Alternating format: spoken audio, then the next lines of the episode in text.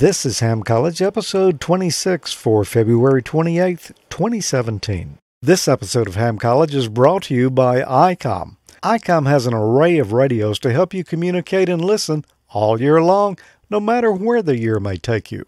And by hamstudy.org, a great place to study for your next ham exam.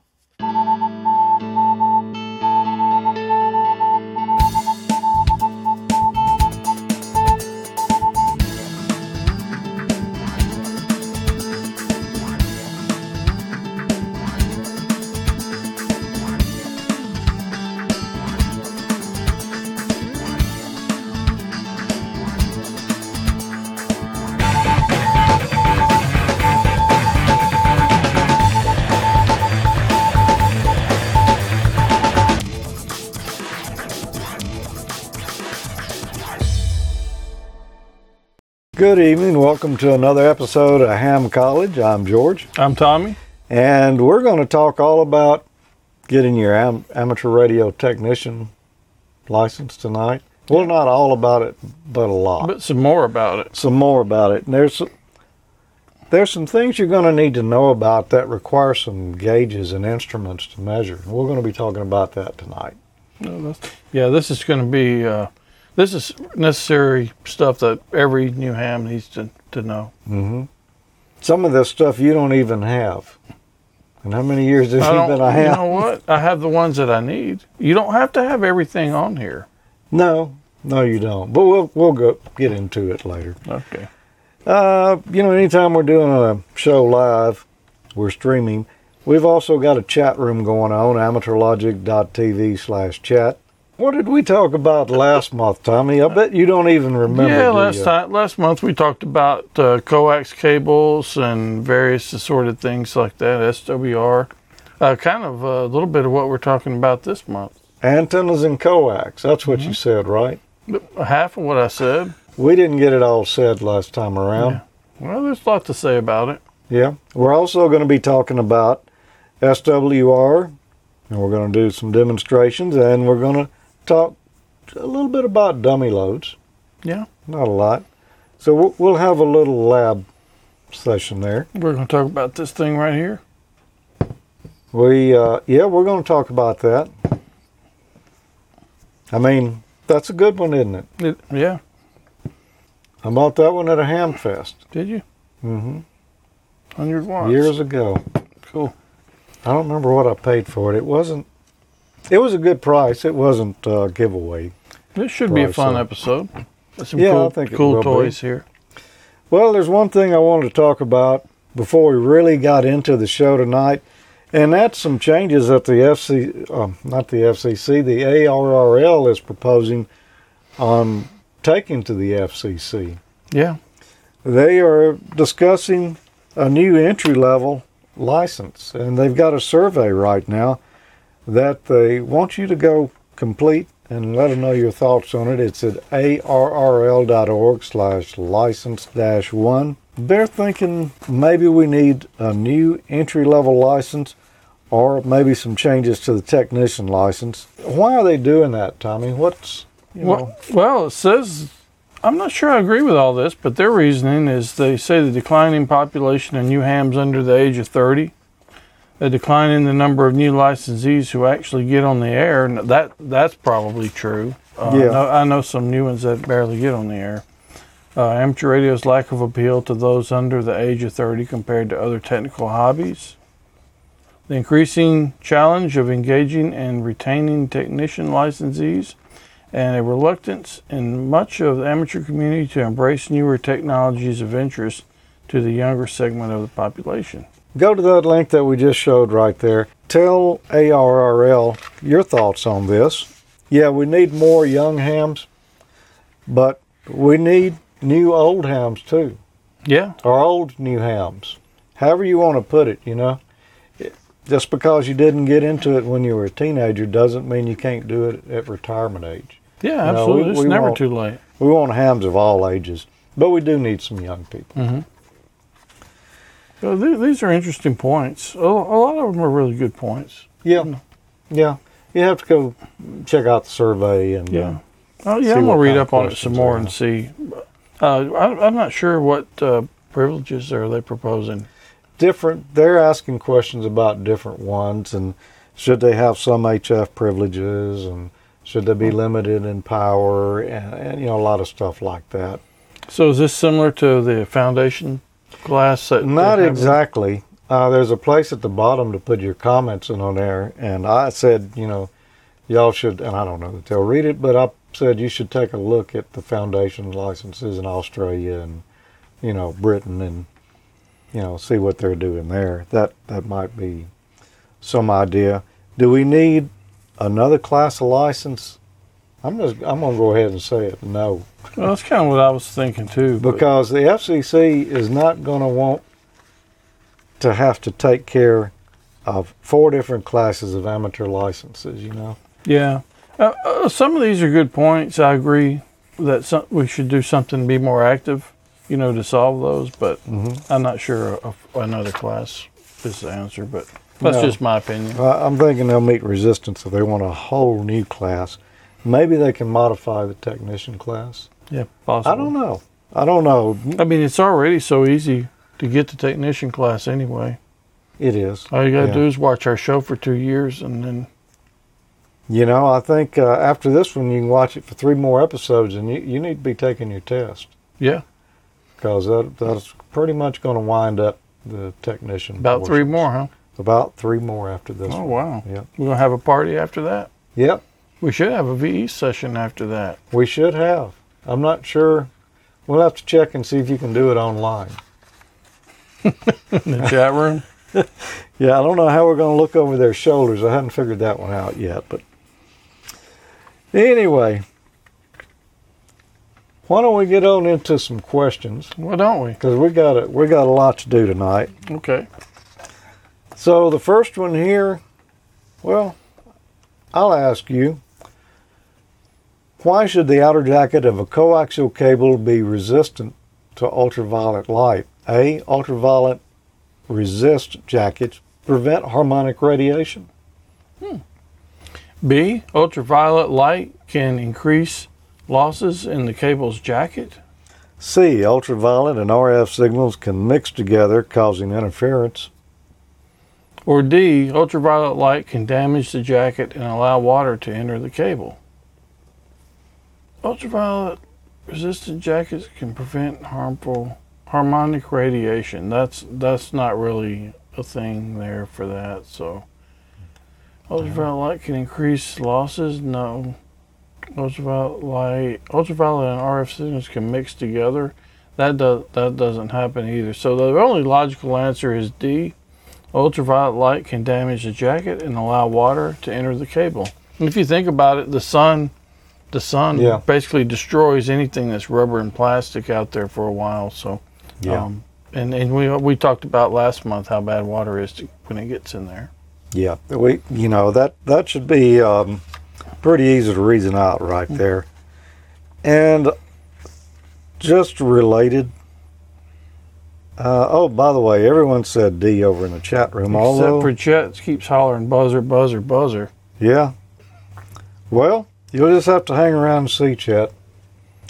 We've been on a pretty good streak here lately. We have. We probably would have passed the test. Good chance. Yeah. We're talking about plastics and rubber outdoors, how the ultraviolet light can destroy them.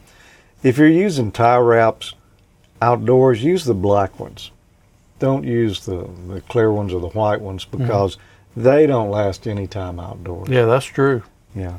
As a matter of fact, I only ever buy the black ones. Yeah, me too. But somebody gave me like a big bundle of the white ones about that thick. Mm-hmm. They were real long, heavy-duty ones. Yeah. And I used those things for a long time just trying to use them up. And you're right, the sun gets to them and they'll pop eventually. They get real brittle. Hey, it looks like I was right. You were right, Tommy. Congratulations. Good figure. We hadn't done that in a while. We hadn't. It was overdue. Well, you got a question for me? I do. I just so happen to have one right here. What electrical differences exist between the smaller RG58 and larger RG8 coaxial cables? A, there's no significant difference between the two types. B, RG58 cable has less loss at a given frequency. C, RG8 cable has less loss at a given frequency. Or D, RG58 cable can handle higher power levels. RG8 coax is the bigger around. RG58 is the smaller coax. This should be pretty easy to figure out. A, there is no significant difference between the two types. No, you got to figure there's got to be some differences. Oh yeah, there wouldn't be two different ones. Yep. B, RG58 cable has less loss at a given frequency. No, it being the smaller cable, I think it's always going to have more loss at most frequencies. C, RG8 cable has less loss at a given frequency. That's going to be your answer, Tommy, because D, RG58 cable can handle higher power. No, it's a smaller cable. It can't handle higher power. So I'm going to say it's C, Tommy, and I'm in good company because everybody's saying that over in the chat room there. There we go. So what gives it that property? The fact that there's more shielding? Yeah. And larger conductor? Yeah. Yeah, it's just, and, you know, wider dielectric spacing. That's a combination of things. And the frequency, or loss at a particular frequency, is not the only, favorable characteristic of RG8. It being larger, it can handle more power too. But now there is a cable called RG-8X that's just a little bit bigger than RG-58 that has less loss than 58 and can handle more power than 58. And I use it a good bit on my HF antennas. Yep. Well, I've got it on one of mine. Mm-hmm. So I've got another one here for you. Which of the following types of feed line has the lowest loss at VHF and UHF? A 50 ohm flexible coax. B, multi-conductor unbalanced cable. C, air insulated hardline. And D, 75 ohm flexible coax. Okay, the lowest loss of VHF and UHF. So we don't usually use 75 ohm coax on that. No. 50 ohm coax we do use, but I don't think that's going to be the answer.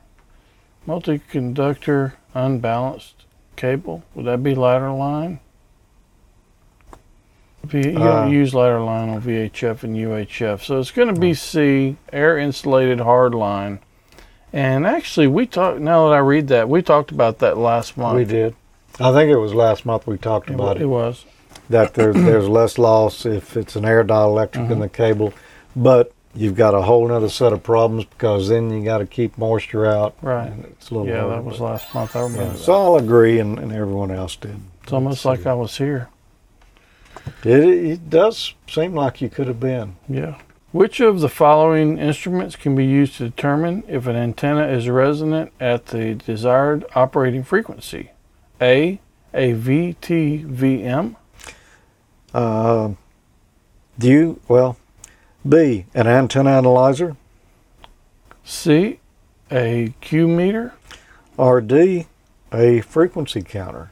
And no, I don't know what VTVM stands for. That's what I was going to ask. I knew that was coming. Yeah. Vacuum tube voltmeter. Oh. Yeah. You don't hardly see them. That's probably a good thing. They were around when I got started in electronics, but they were old. They were old back then. So, you probably won't see that too much. Which of all instruments can be used to determine if an antenna is resonant at the desired operating frequency? Well, it wouldn't be a vacuum tube voltmeter. That's just the same, more or less, as our ohm meters that we have, our volt ohm meters. B, an antenna analyzer. Like one of these right here. Yeah, you could use that and do it. So that's a possibility. A Q meter? No, that would measure the bandwidth of something. A frequency counter. That would tell us frequency, but it wouldn't, tell us anything about an antenna being resonant. So antenna analyzer. I think that's the only choice that makes any sense. It's the only one that makes any sense. There you go. You nailed it. Here. We have now covered all the questions on coax and the technician pool. Oh, man. What are we going to talk about next month? Won't be coax. Yeah, I don't know about next month. I can tell you what we're going to talk about the rest of the show, though. Okay. It's going to be SWR. Oh, cool. That's a good topic. That's a pretty good one, and the one that you need to understand. We're going to come back in just a minute. We'll take a quick break here to get things set up for that.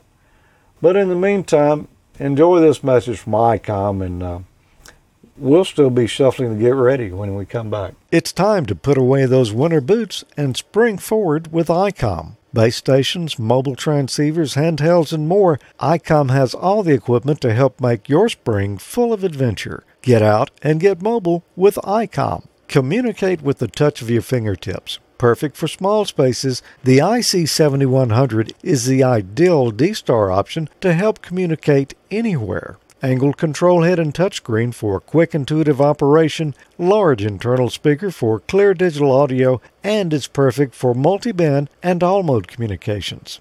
Do you have spring travel plans this year? Back for a limited time, the IC7200 is a great option for hams wanting a device to carry out into the field. Simple and tough with IFDSP, digital noise reduction, and USB port for PC control. Ideal for the ham on the go, try the IC7300. It's a high-performance, innovative HF transceiver with a compact design, RF direct sampling, 15 discrete bandpass filters, large 4.3-inch color touchscreen, real-time spectrum scope, SD memory card slot, and more. Visit icomamerica.com/amateur for more information on all ICOM radios. Why don't we give away an ICOM ball cap and a nice ICOM Ham Crew t-shirt? That sounds like an excellent idea. Can you hear me out there? I can hear you. Okay. In here. Yep. Yeah, you could last time. But anyway, like, it's a nice, good shirt. I wish I could win it because I can't find mine any longer. Well, I don't know what happened to it. I can tell you how to win one. Well, how anybody but you could win one. Yeah. And that is, send us an email, hamcollege@amateurlogic.tv. You just give us your name. And, you know, you can make it an email message. Say whatever you want to say in there, and we will we'll enter you in the drawing. And we're drawing you winner each month. You don't have to have a call sign. You don't have to be a ham. All you got to have is an email address. Just drop us an email. We've just drawn the one here for this month. It's Joe Greer from, is that Daphne? Daphne, Alabama. He said, hello, just want to let you know I found you on the Roku box last night. Watched the latest Ham College episode. It was nice watching on a large screen. Thanks, Joe. We're going to talk about SWR, and I tell you what, why don't we start with that little bitty meter over there? Does that work for you? You know what? It works really well for me, to be honest with you, because this is the one I have that I actually use pretty frequently. And that is, we could come from somewhere. That's a Micronda. You got that? It's a Radio Shack special. I got it like pretty much the week I got my license. That is a dummy antenna. This one is a type N connector on it. It's a 50 ohm, 25 watt load. It's basically just 50 ohm resistor in there. I need to use an adapter to make it fit this meter. 25 watts? 25 watts. Looks kind of small for 25 watts, doesn't it? It does. Yeah. Anyway, it simulates an antenna, and it's how you can test your gear without actually transmitting on the air. So if you move your thumb, you can see that that's actually on the antenna connector marked on the meter. That is where it is. I'm going to fire up my trusty ID51A handy talkie here. We're going to use it as a transmitter here. And we're going to test some SRRs. All right. I suspect it's going to be pretty good with exactly 50 ohms on the end of it. Well, it should be if this is exactly 50 ohms. So let me connect my transmitter to it. And you do need to observe the direction you go, this transmitter side, antenna side.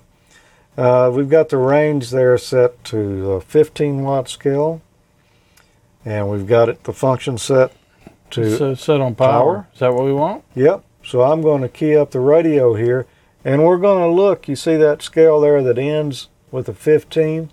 That's the 15-watt scale. So if I key up, look at that. It says we're right at 5 watts there. 5, like it's supposed to. That's what it's supposed to be. So how will we check the SWR now? By simply just flipping the switch over to the SWR function. And I'll push the button, and it hardly moves. Tommy, I don't have much SWR in this radio. Is there a problem? Maybe you could get some more. Well, that's a good thing. You really don't want any. No, the SWR is shortening of VSWR. Voltage standing wave ratio, you don't want any. And you can see it just barely moves on this meter. So that's telling us that dummy load is a good 50 ohm load. You really don't want much SWR or reflected power. The lower the better, because that's energy that's wasted and is being reflected away from the antenna back toward the radio. And that's a problem. So we had basically, I guess that's considered 1-to-1. Almost pretty much 1-to-1. Yeah. All right. And that's about as good. You're right. And okay, so that's good. So what is the maximum that's acceptable before you start getting concerned? I think we talk about that in one of the questions here, so okay. I don't want to give it away. Okay, let's don't go there then. This is a coaxial dynamic directional RF watt meter. And there's no SWR scale on this. Actually, this one, we're going to hook a handy-talkie to it because this meter is made for VHF and UHF frequencies. Actually, it covers whatever it says right there that I can't read. 25 to megahertz to a gigahertz, isn't it? Yeah. So it's got a pretty broad range to it. Okay, this one... You notice this slug right here that's in there, and it's got an arrow on it. That, since it's a directional watt meter, that arrow is telling us which direction the power is going. So if I turn it this way, it's going to come from my transmitter, and the meter is going to measure the power going that way toward the dummy load or the antenna. This is like a bird watt meter. You know, people talk about bird watt meters a lot. Mm-hmm. I've seen plenty of those. They have slugs in it. Coaxial dynamics makes meters that will use those same exact slugs. But this particular meter here has multiple scales on it. Mm-hmm. The bird meters, they might have one that has that. I don't recall seeing it. But most of these directional watt meters... You change out the slugs for different frequency ranges and different power levels.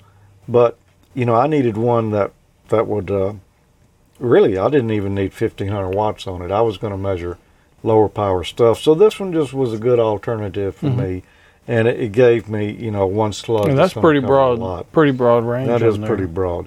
So I've got it down to the 15-watt scale here. Let's key up and see what we got there. Okay, this one doesn't come up to 5 watts on this meter, does it? Which scale do you say you have it on? Well, it's on the 15-watt scale, so it's the bottom one there. Yeah, and it's not reading but a little over 4. Well, right up. So, it's not quite to 4.5 because that's 2.5. The next mark would be 3, 3.5, 4, so 4.5. So it's probably like 4.4 watts. All right, well, you know, that's the difference. Some watt meters are going to read a little differently than others. This one here costs several $100s, so I would trust it more than I'm going to trust the... Yeah, but you can talk a lot farther with this one. Well, you can talk 0.5 watt further. That's what I'm saying. I'm not sure that's a lot. It's 0.5 watt. Okay, so there's no SWR scale on here. Yeah. So what we can check, though, is reflected power. What we do is we turn the slug here so the arrow's going the other way, and then it's measuring the power being reflected from the dummy load or the antenna back toward the radio. And so I'm thinking we're probably not going to see a lot. You know, I'm not seeing any.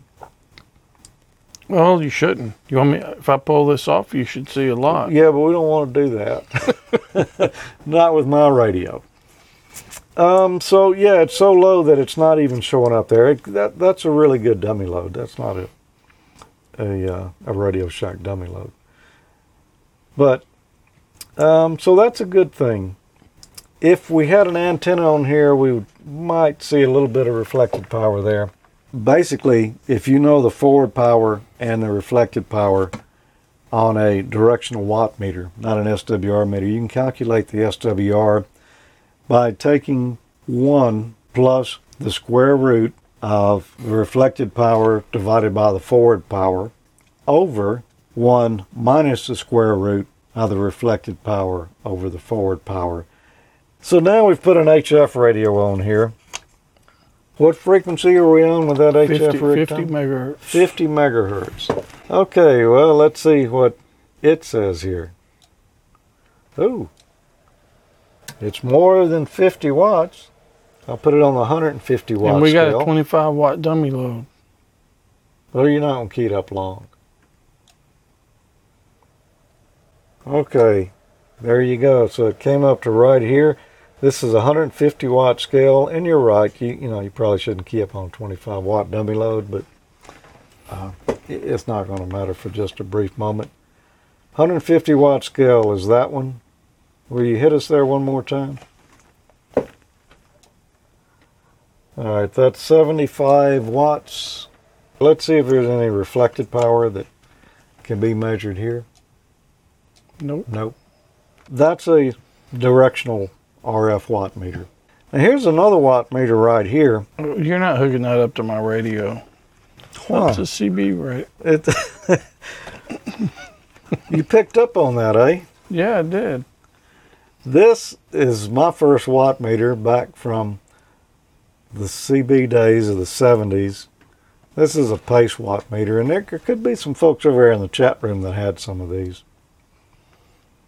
This one's got a... You know what? Actually, I think I may have had one of those a long time ago. You probably did.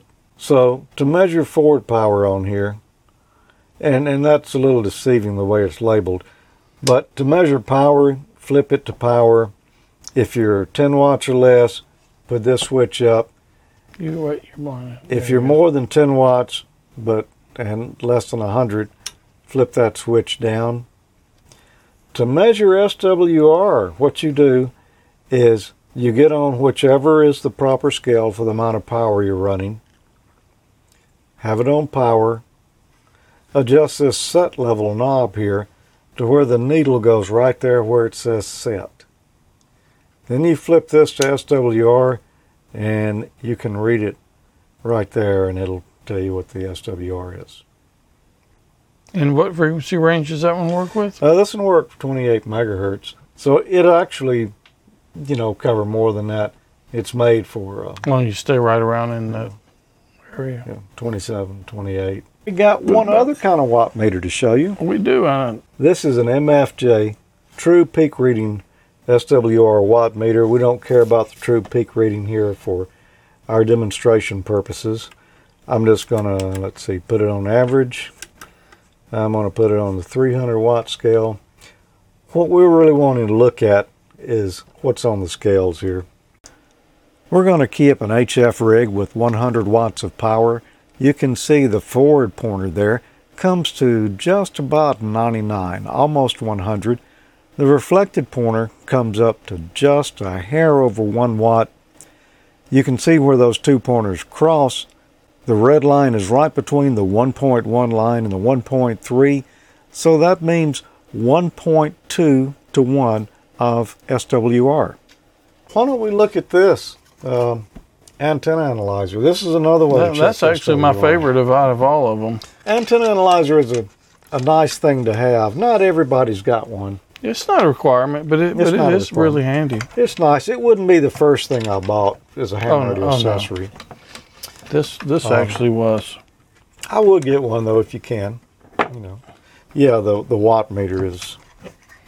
Yeah, you know, this Radio Shack's gone, but MFJ's got one that's almost identical to that. Mm-hmm. It's pretty handy. All right, so the antenna analyzer, what it allows us to do is choose a frequency, and let's say... Which one is this? Is this the 259C?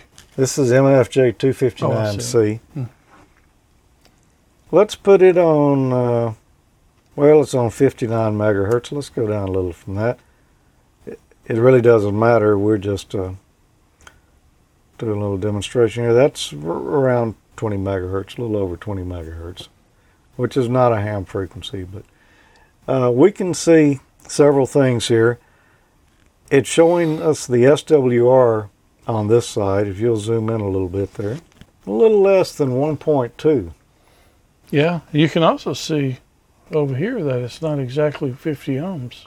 Right. It's saying it's not exactly 50 ohms. And that's why we've got a little SWR over there. If you look up here at the top on the display, you can see that it's saying the resistance is 52, 53 ohms. The reactance, the X there, is a 5. So it's a little capacitive or a little inductive. The SWR is a 1.1.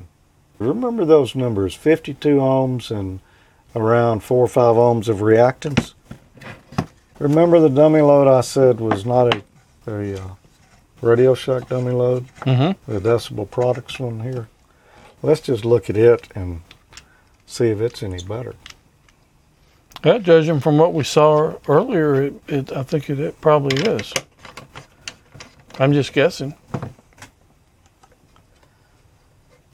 Well, there we go. Right on the money. Yeah, it's almost... well, it'd be a 1.1 to 1. I mean, it barely moves the SWR meter. Well, we got exactly 50 ohms. I mean, you don't get any better than that. The meter shows about 50. It's showing exactly 50 up here. Zero reactance. This one is perfect. Mm-hmm. So that is a good dummy load. Now, you know, I'm not going to say that as a ham you should buy one of these because it's a good dummy load. It's a good dummy load if you need 25 watts, but you know, you're probably going to want something a little bigger than that. When you check your SWR, you really don't want to test it on high power anyway. At first, you definitely want to start out on lower power. And you know, we're checking dummy loads here, but normally you're going to be checking your antennas. Right. So test it on low power, and if that's okay, you can raise it up if you want to, but. But you're going to have it stand a lot less chance of causing a problem with your radio just testing on low. Mm-hmm. Well, I'm going to ask you a question then. Okay. What, in general terms, is standing wave ratio, SWR? A measure of how well a load is matched to a transmission line.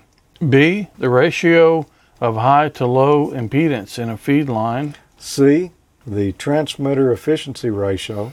Or D, an indication of the quality of your station's ground connection. Okay, so I'm going to go ahead and scratch D off the list. And it's really nothing to do with your transmitter's efficiency. We're testing the antenna and the feed line. Okay, so striking C too? Striking C. And ratio of high to low impedance in the feed line. I'm saying no. Measure of how well a load is matched to a transmission line. That's going to be the answer A. And we just demonstrated that. That would be the load. That would be the feed line. Yep. Well, if you could see it behind that would be the load, the dummy load. Yep. Okay. I think you're right, Tommy. There you go. Another one right. Go figure. Everyone got that. They said A. You know, there's one other interesting thing. I knew there was something else I wanted to show. And since you won't let me do it with your radio, I'm going to do it with the antenna analyzer here. And I've got a BNC T adapter here. Yeah. And I've got two BNC 50 ohm terminators. I remember those. These are BNC connectors. Yep, you do. 10 base T. Yep. from the old coax network days. Yep. So these are 50 ohms each. Well, you know, that's a dummy load. So I'm just going to put one here on the antenna analyzer. And we're just going to check it. 51 ohms, zero reactance. Good, you know, good match there. A 1.0 SWR. On this one, yep. Let's put this other one Tommy just grabbed. Wow. Another bad one. Another bad one. How can that be? Not tight. Okay, 53 ohms. So not as good as the first one. Zero reactance. Still, you know, the SWR is okay on it. So, okay load. Yeah. All right, let's put two of these on here. That should cut it down to about 25 ohms, shouldn't it? And it did. Mm-hmm. Look at what happened with the SWR. 1.9, almost 2 to 1. If we look at the meter scale there, you can see it's right around 2 to 1. So half of the resistance. Yeah, we cut the doubles the SWR. Yeah, it went to sleep there. Yeah. So we can see that changing the resistance there is having an effect. Well, it's an interesting little experiment. Yeah. Just something I wanted to mention is, you know, to actually see it in action, that there is some reference there. And by cutting the resistance in half there, what we did is... You couldn't resist showing that, could you? I couldn't resist it, no. Okay. I'm sorry, I couldn't resist that either. You got a question for me? Where should an inline SWR meter be connected to monitor the standing wave ratio of the station antenna system? A, in series with the feed line between the transmitter and antenna. B, in series with the station's ground. C, in parallel with the push-to-talk line and the antenna. D, in series with the power supply cable as close as possible to the radio. Well, I think we just kind of talked about that when we showed how you connected that meter here. It needs to be, well, it's nothing to do with the power supply cable, so rule out D. It's nothing to do with the push-to-talk line, so rule out C. You wouldn't put it in series with the station ground, so that only leaves A, in series with the feed line between the transmitter and the antenna. And everyone got that over in the chat room there. So let's see if we got it right. We did. Right. Okay, these SWR questions. You don't want to hook the push-to-talk up to the power supply cable close to the radio? No. No, not my meter. We can try it with yours. Okay, why is it important to have a low SWR in an antenna system that uses coaxial cable feed line? A, to reduce television interference. B, to allow efficient transfer of power and reduce losses. C, to prolong antenna life. Or D, all of these choices are correct. What do you think? Well, I don't think all these choices are correct because it's not going to prolong your antenna life. No. So that scratches off D and C. To allow efficient transfer of power and reduce losses, I think that's going to be the answer. I don't think it's going to reduce television interference either. So it's got to be B. To allow the efficient transfer of power and reduce losses. Yeah, I think you're probably right. They all said B over in the chat room. There was a D in there. So yeah, I said all the. I covered that one though. Yeah, well, I mean, somebody guessed D, but I don't think it's D. It's B. Yeah. So I mean, well, efficient transfer of power. So the less SWR you got, the more that's going to go out your antenna. Right. Yeah. You don't want to lose it all in your coax. Being reflected back down it and into your radio. You want it all going in the antenna. Yep. Okay, Tommy, that sounds good to me. We've got more to go on SWR here, but I think we need to take a little intermission here. Yeah, we need to take a break. Yeah, let everybody recoup a little bit. We'll be right back. Are you new to the ham world or an existing amateur operator who wants to take your license to the next level? Study for your radio license exam at hamstudy.org. Hamstudy.org is a free online learning tool powered by ICOM. It was created by Richard Bateman, KD7BBC, Michael Stuffelbein, KV9G, and Rich Porter, KK6GKE, and it uses a modern web design to enhance the experience of studying for your technician, general, and amateur extra exams. Since 2013, hamstudy.org has helped new and existing hams to familiarize themselves with the question pools, use stats-based flashcards to focus on material they need to learn, and take practice exams to gauge progress. Visit hamstudy.org on your desktop computer or mobile device. Register for a free account at hamstudy.org to access personalized study history and other site features. Prepare for an exam in an intuitive and comprehensive manner. Check out hamstudy.org, powered by ICOM, for free learning tools. Good luck on your next exam. IPANA presents Bucky Beaver Space Guard. Brusha, brusha, brusha, here's the new IPANA with a brand new flavor. It's standing for your teeth.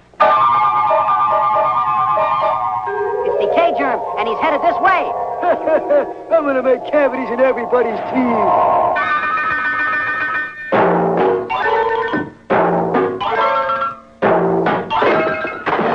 Now, Beaver, I'm going to blast holes in your teeth. Hi, Patta!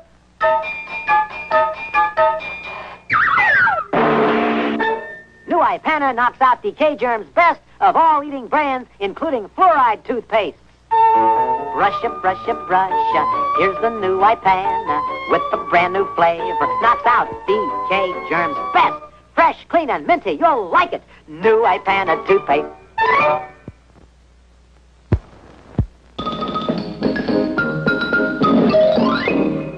Hot diggity dog, Armor Franks. Ahoy there, mateys. Here's a new hot dog diggity party kit. This time, a pirate party. As host, you get a real pirate hat and eye patch. And there's a treasure map and ring for you and every member of your crew. Follow the map to discover your own Armor Star Frank and a nifty pirate ring. Then everybody gather round and dig into those sizzly, juicy Armor Star Franks. Hot dog diggity, are they good? Armor Star Franks. Be the first to give a real pirate party. Send in this backboard plus 50 cents. This party book inside each package of Armor Franks has loads of party ideas and tells you just how to send for your pirate party kit. Hats, eye patch, 8 maps, and 8 rings. Ask Mom to get some Armor Star Franks tomorrow.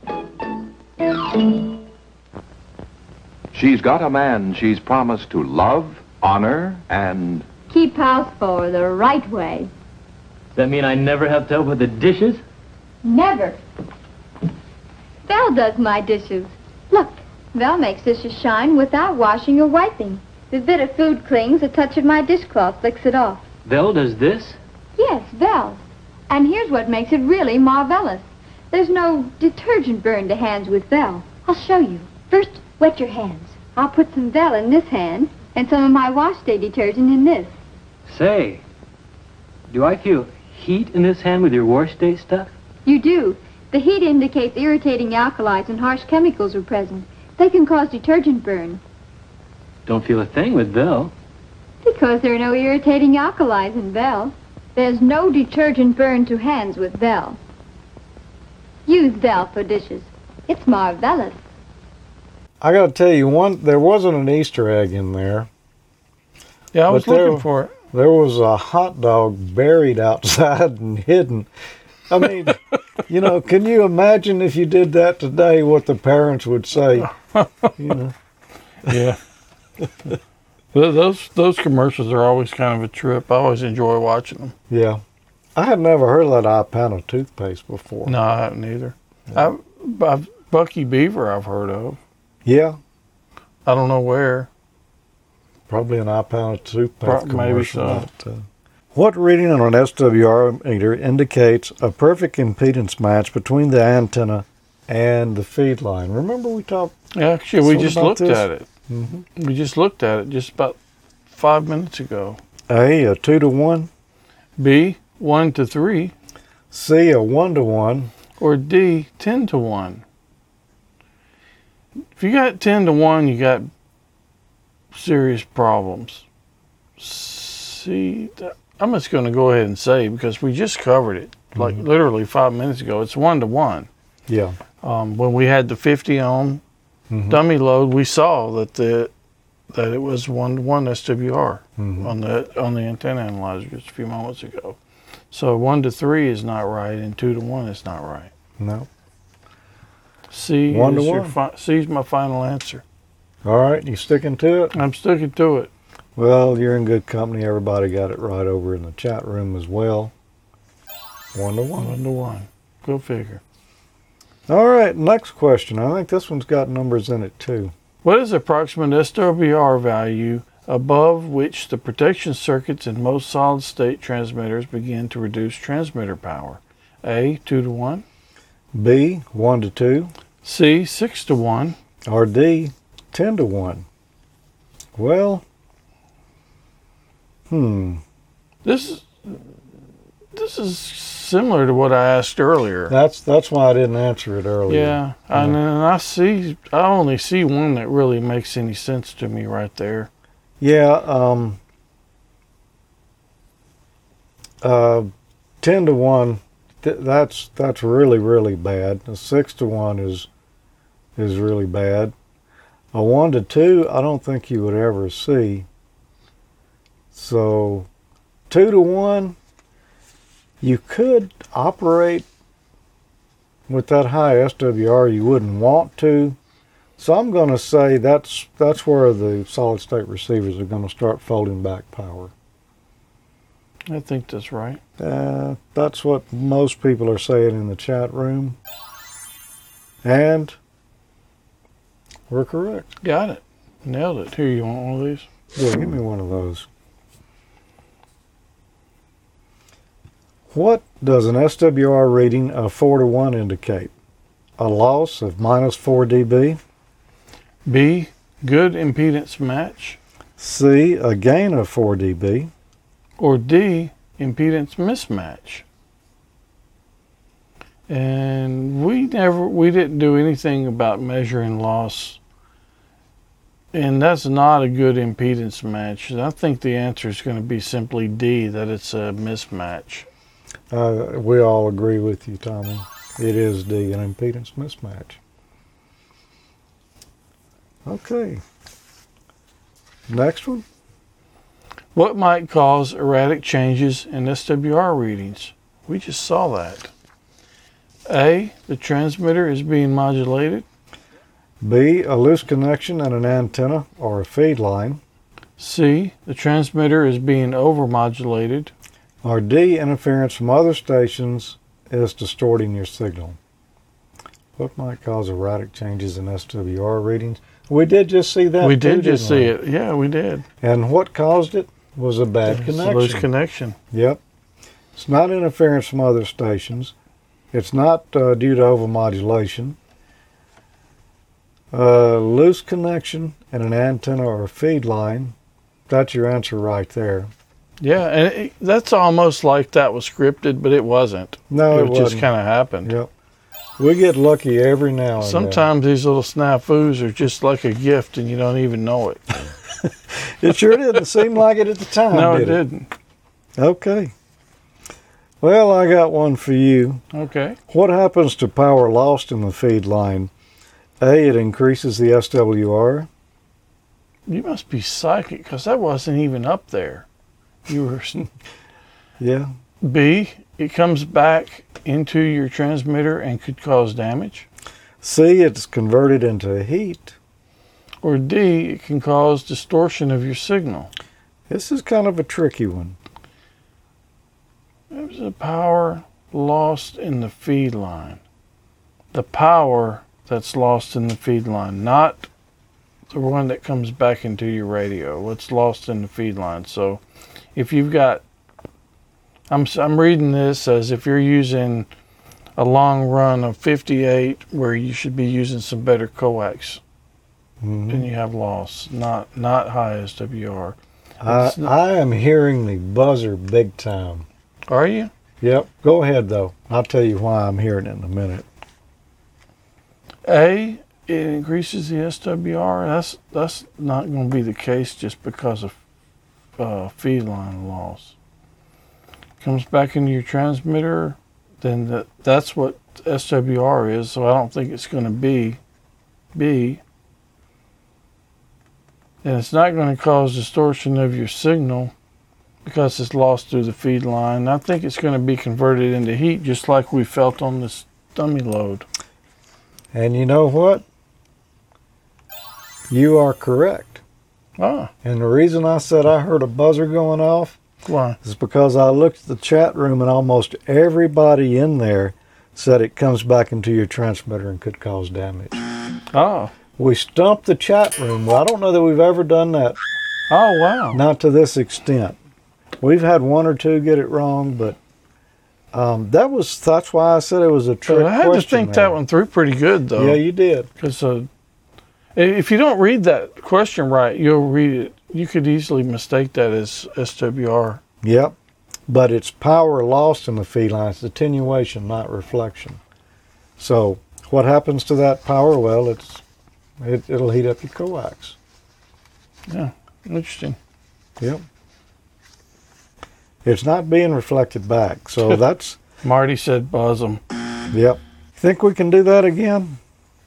Do what again? Trip up the chat room. That's pretty tough to do. I'm surprised it happened that time. And, you know, everybody studying for your exam here, think about that last question pretty hard there, because we just stumped a bunch of sharp people with that one. So that's a very likely one that someone could miss pretty easy. What instrument other than an SWR meter could you use to determine if a feed line and antenna are properly matched? A, a voltmeter. B, an ohm meter. C, an iambic potentiometer. Pentameter. Or D, a directional watt meter. Well, let's see. We just looked at SWR here, and we didn't use a voltmeter or an ohm meter. And we didn't have ambionic pentameter. Whatever that is. Pentanometer. We can't even say it, but we didn't have one. Pentameter. Yep. But we did have a directional watt meter. And it worked. And I'm going to say that's the one that you could use. Good chance that's your answer. It's not an SWR meter, although it serves the same function. As we mentioned, you can convert those readings into SWR, easy enough. So, directional watt meter. We didn't stump them that time. They got this from Tommy. Yep. Probably be a long time before we stump them like that. I think again. It will be. I think that's the first time it's ever don't really happen. It. What is the primary purpose of a dummy load? A, to prevent the radiation of signals when making tests. B, to prevent overmodulation of your transmitter. C, to improve the radiation from your antenna. Or D, to improve the signal-to-noise ratio of your receiver. So I'm going to go ahead and start at the bottom again. It's not going to improve the signal-to-noise ratio. We just demonstrated several of them. Mm-hmm. Improve the radiation from your antenna? Well, it's not. This would be a substitute for an antenna. Yep. And overmodulation, that's not it. It's a substitute of an antenna to test your radio. So I'm going with A, to prevent the radiation of signals when making tests. I'll have to agree with you. I think we even said something like that. You know, when we. That's where I got it from. From us. It could happen. What does a dummy load consist of? A, a high-gain amplifier and a TR switch? Only if it's a really bad amplifier and TR switch, I'm thinking. B, a non-inductive resistor and a heat sink. C, a low voltage power supply and a DC relay. Or D, a 50 ohm reactance used to terminate a transmission line. Well, we kind of covered this too. A dummy load, as I said, is it's a 50 ohm resistor that's in here. And it's purely resistive. There's no inductance to it. Remember, we looked at the X on there. There's no capacitance, so there's no reaction or reactance in it. It's purely resistive, if it's a good one. Mm-hmm. There could be a little reactance. Most of them aren't perfect. So it's not a high-gain amplifier. It's not a low-voltage power supply. It's not a 50-ohm reactance. It's resistance. B, a non-inductive resistor and a heat sink to dissipate some of that heat. Now, you might see some that are nothing but a resistor and no heat sink. Couldn't put much power into them, though, but most of them, resistor and a heat sink. And that's what this is here. If you opened it up, there's a big resistor up inside there. Just one big one, or you think there's a bunch of them in there? Really? I opened it up and looked. Okay. Yeah. One big resistor in there. So let's see. A non-inductive resistor and a heat sink. Everybody got that one. And I think we got one final question tonight, Tommy. Okay. What does an antenna tuner do? A, it matches the antenna system impedance to the transceiver's output impedance. B, it helps a receiver automatically tune in weak stations. C, it allows an antenna to be used on both transmit and receive. Or D, it automatically selects the proper antenna for the frequency band being used. Okay, it's not D. It doesn't change antennas. It's a tuner. But let me just say... Not an antenna switch. Yeah, there are some newer antenna tuners that will switch antennas depending on the frequency. But that's... Okay. There's only a few, and that's not what it's, that's not really what it's for. C, it allows an antenna to be used on both transmit and receive. Well, it does. Typically, that happens anyway. Without a tuner. Unless you have a duplexer and some weird stuff set up. B, it helps the receiver automatically tune in weak stations. Well, that might be a symptom of it being an effect. Yeah. An effect of it. I don't think that's the answer. The answer is going to be A. It matches the antenna system impedance to the transceiver's output impedance. So it makes whatever is on the other side of the tuner appear to be close to 50 ohms. Yeah. But even though it's not. I'll agree with you. There you go.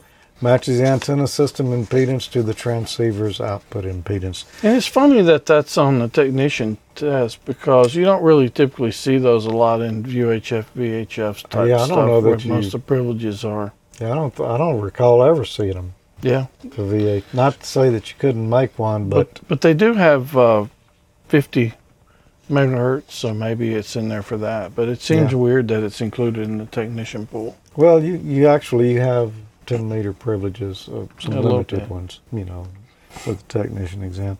But one thing, and I don't know if I should mention it, just not to confuse you, you do need to probably use an antenna or an antenna tuner if your antenna is not, a good 50-ohm load to your transceiver. But if you put an antenna tuner right after your radio and then you got the coax that goes out to your antenna. That's what most of us do. And you can make that radio think that it's seeing a 50 ohm antenna and it's happy. Mm-hmm. But what happens is that 50 ohm coax is no longer operating at 50 ohms because on the antenna side, it's whatever, impedance it was to start with. Mm-hmm. And on the tuner side, it has tried to compensate for that and match that through the line to the antenna, so or to the radio. So that coax is not really being utilized at its 50 ohm impedance. It's still 50 ohms, but on either end of it, you don't have 50 ohms. Mm-hmm. So there can be some loss in there. Oh. It's better, and not hardly anybody does this in amateur radio, if the tuner is right at the base of the antenna. So you got the coax from the radio, you maintain 50 ohms all the way to that tuner, and then the tuner just matches the antenna mm-hmm. to make it appear as 50 ohms. So that coax is operating with a 50 ohm source and load on it. Yeah, interesting. I've seen some people doing that, I think. There are some that you can get, some antenna tuners that are remote antenna tuners, and that's why they would be preferred. But, you know, like I say, most hams aren't using those. Broadcast station is definitely that way. The tuning is always at the base of the antenna, not not next to the transmitter. Well, that's interesting. Yep. Bit of information there. Okay, Tommy, let's. What do you say we just take a quick break, come back, take a couple of quick comments or questions out of the chat room, and call it a night. Okay. On the 15th of each month, ICOM is proud to sponsor amateurlogic.tv with hosts George Thomas, Tommy Martin, and Peter Barrett. This looks a little crude, but roughly here's what I have. The bottom trace here is ground. While the elements will jiggle some, they're actually not too bad. It's light. After putting it together, I decided to test everything, so I ran in 12 volts, and I'm measuring the output here. No, it's not too windy right now, Jim. It was yesterday. Actually turn that into a scanner capable of tuning across a wide range of frequencies. Whoa, okay. What is this called? We're in the antenna switching matrix. Any one of our 6 broadcast transmitters could be connected to any of the 22 antennas via the switching matrix. Down in Melbourne, apparently they tune up their radios different than we do, Tommy. Oh, yeah? Now, the FM 900 is tough. Seriously tough. We finally arrived. Man, we are in ham nirvana. Again. Boy, what a great time. And as happened last year, we still haven't got all the way through the flea market yet. No, we've hit about a fourth of it, but we're going to have to strike a trot. Well, the moment of truth has arrived. I've attached a BNC connector to the antenna terminals here. I've got plus 12 volt and ground power coming in here. It's going to my power supply. That I'm supplying it with 13.8 volts. And I personally am so thrilled that George got the special award. Well deserved, my friend. That's really cool. Yeah, what about the Super Bowl, Emil? Did you go to the Super Bowl, or were you at home operating that night? Tuning my amplifier, and I lost power in the shack, and went outside. The house lost power. The whole neighborhood went out for about 30 minutes. I don't know what happened. Wow. Huh. That explains a lot.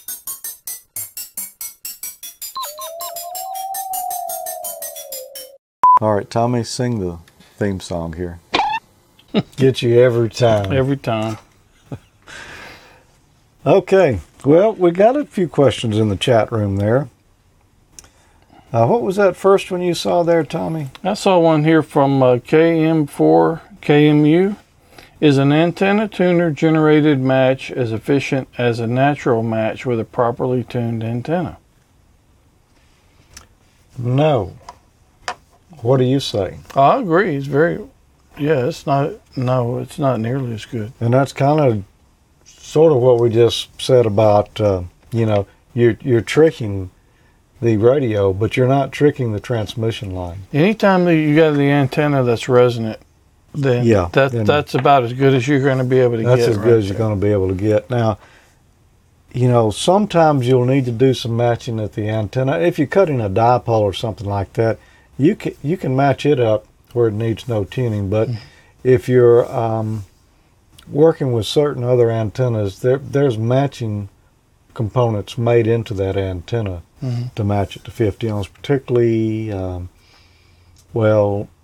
some vertical antennas that operate on multiple bands. You know, there's got to be something to kind of do the matching there. But, yeah, resonant antenna is always going to be the champ. Okay, I saw another one here. Is that Wayne with the torch? No, that wasn't Wayne with the torch. That was, long time. That was Jimmy. That was Jimmy. Chet, you need to go back and watch some of the earlier episodes of Amateur Logic when our friend Jim was with us on a regular basis. We got a lot of mileage out of that torch. Oh, yeah, I still do. Yeah. Question for Professor Thomas. Don, WB3BJU, would like to know if metallized film resistors are suitable for use in dummy loads. So Mike asked that, the E3MIC. You know, that's a good question, Mike. I would think probably not, but I don't know for sure on that. You'd have to measure one and see if it's inductive. I don't think it'd be capacitive, but yeah, don't know the answer to that one. Good question. Beads or loops for chokes? Brian, KE0HZX. What do you think, Tommy? I think the beads are probably better. You think? Mm-hmm. I really don't know for sure, but I think they probably are. I don't know. Although I use both. I think that's probably going to be on a case-by-case basis. That is a good question there. Boy, they stumped us. Not that it's impossible. Chet, how about a 4-hour marathon show? We've pretty much done that before, so we wouldn't want to. If we don't if we don't leave pretty soon, we're going to do that. Yeah. We're almost up to 2 hours. Yep. Sean, W0FW, says, this was my first live experience. First time in the chat room, it was a blast. Look forward to doing it again. Great job, guys. Well, at least we didn't scare them off. There you go, Sean. Glad you could be with us tonight. You can see they have a big time in there. Apparently, people don't scare off easily. Yep. And we've been, recording an hour and 49 minutes now. Wow, it's 10 p.m. Yeah. It's so there's a lot of stuff in there you're not going to see in the edited version, and with good reason. But, yeah, you know, we have to cut them down. Yeah, Mike says he thinks the beads are more effective than just... ugly ballon made from coils. It just seems like it should be. I don't really have anything to prove it with. I don't know. I don't see ferrite cores used in transmitters where you need a choke or an inductor. It's always a coil. But I think the chokes are... Could you get one that big? I suppose you could make one. But I think the chokes are used more where you want something small. But I can't say that it's not as good or better. I don't know the answer for that. I just know that I don't see them in high power stuff. Oh. What do you say? Let's put this one in the can and go get some supper. Let's see if there were any other questions before we go. Yeah, Don had one. WB3BJU. Oh, I missed that one. The thick film 50 ohm dummy loads, can they be immersed for more power dissipation? I would think so. All immersed? Yeah, I think they probably could be. You'd have to test the particular resistor to make sure the oil didn't, damage it somehow. But I think you'd probably be okay there. You know, I've been having on my list of things to do is to make an oil submersed dummy load on Amateur Logic. Mm-hmm. I just need to order this stuff to do it. I had one here. Remember when we did you make commercial? It? No, it came from MFJ. It was a gallon can with. Oh yeah, system. Yeah. But I was gonna try to build one. Yeah, you can build one. Mm-hmm. Since you don't have one, that sounds like a good... It probably wouldn't hurt anything, huh? Probably wouldn't hurt a thing. Do ferrite beads really work? Chad is asking. Yeah, sometimes not. I have mixed results. Yeah, I have mixed results too, but yeah, they can work.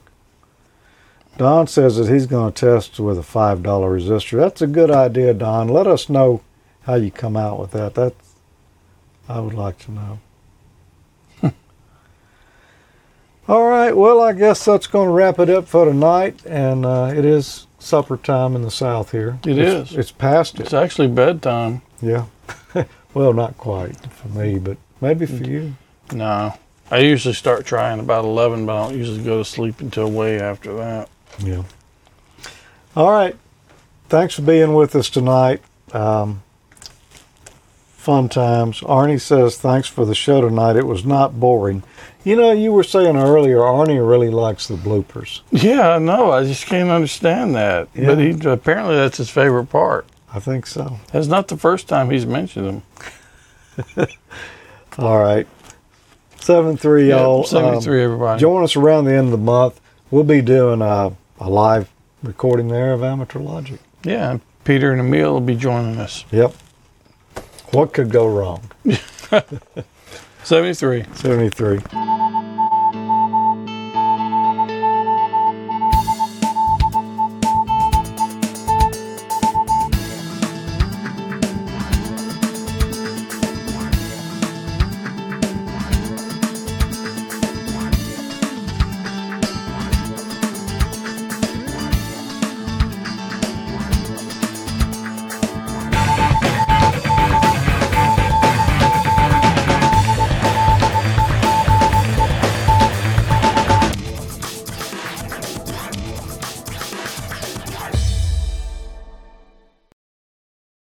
Okay, Tommy, I'm going to push this button over here, and as usual, we're going to see what happens. Okay. Now I hear noise in audio. This is Ham College, episode 26 for February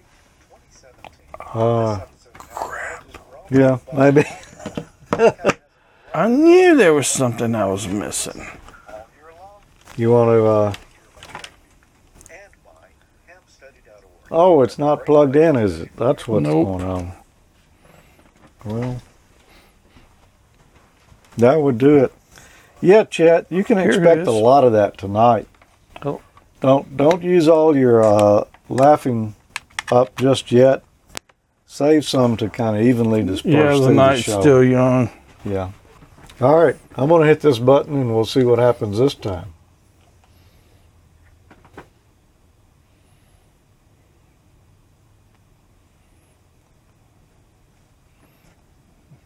I liked it better the other way.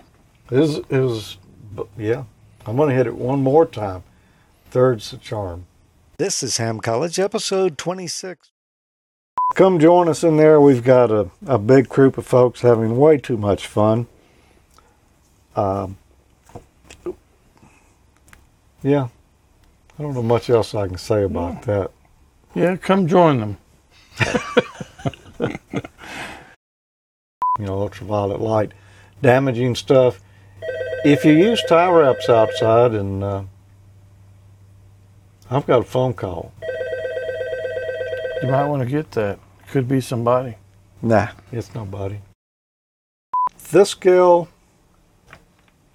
look, I got 10 watts there just in my fingertips. Just from thinking about it. Yep. It's not a good idea to rub your finger on a meter and then try to take a measurement, static electricity.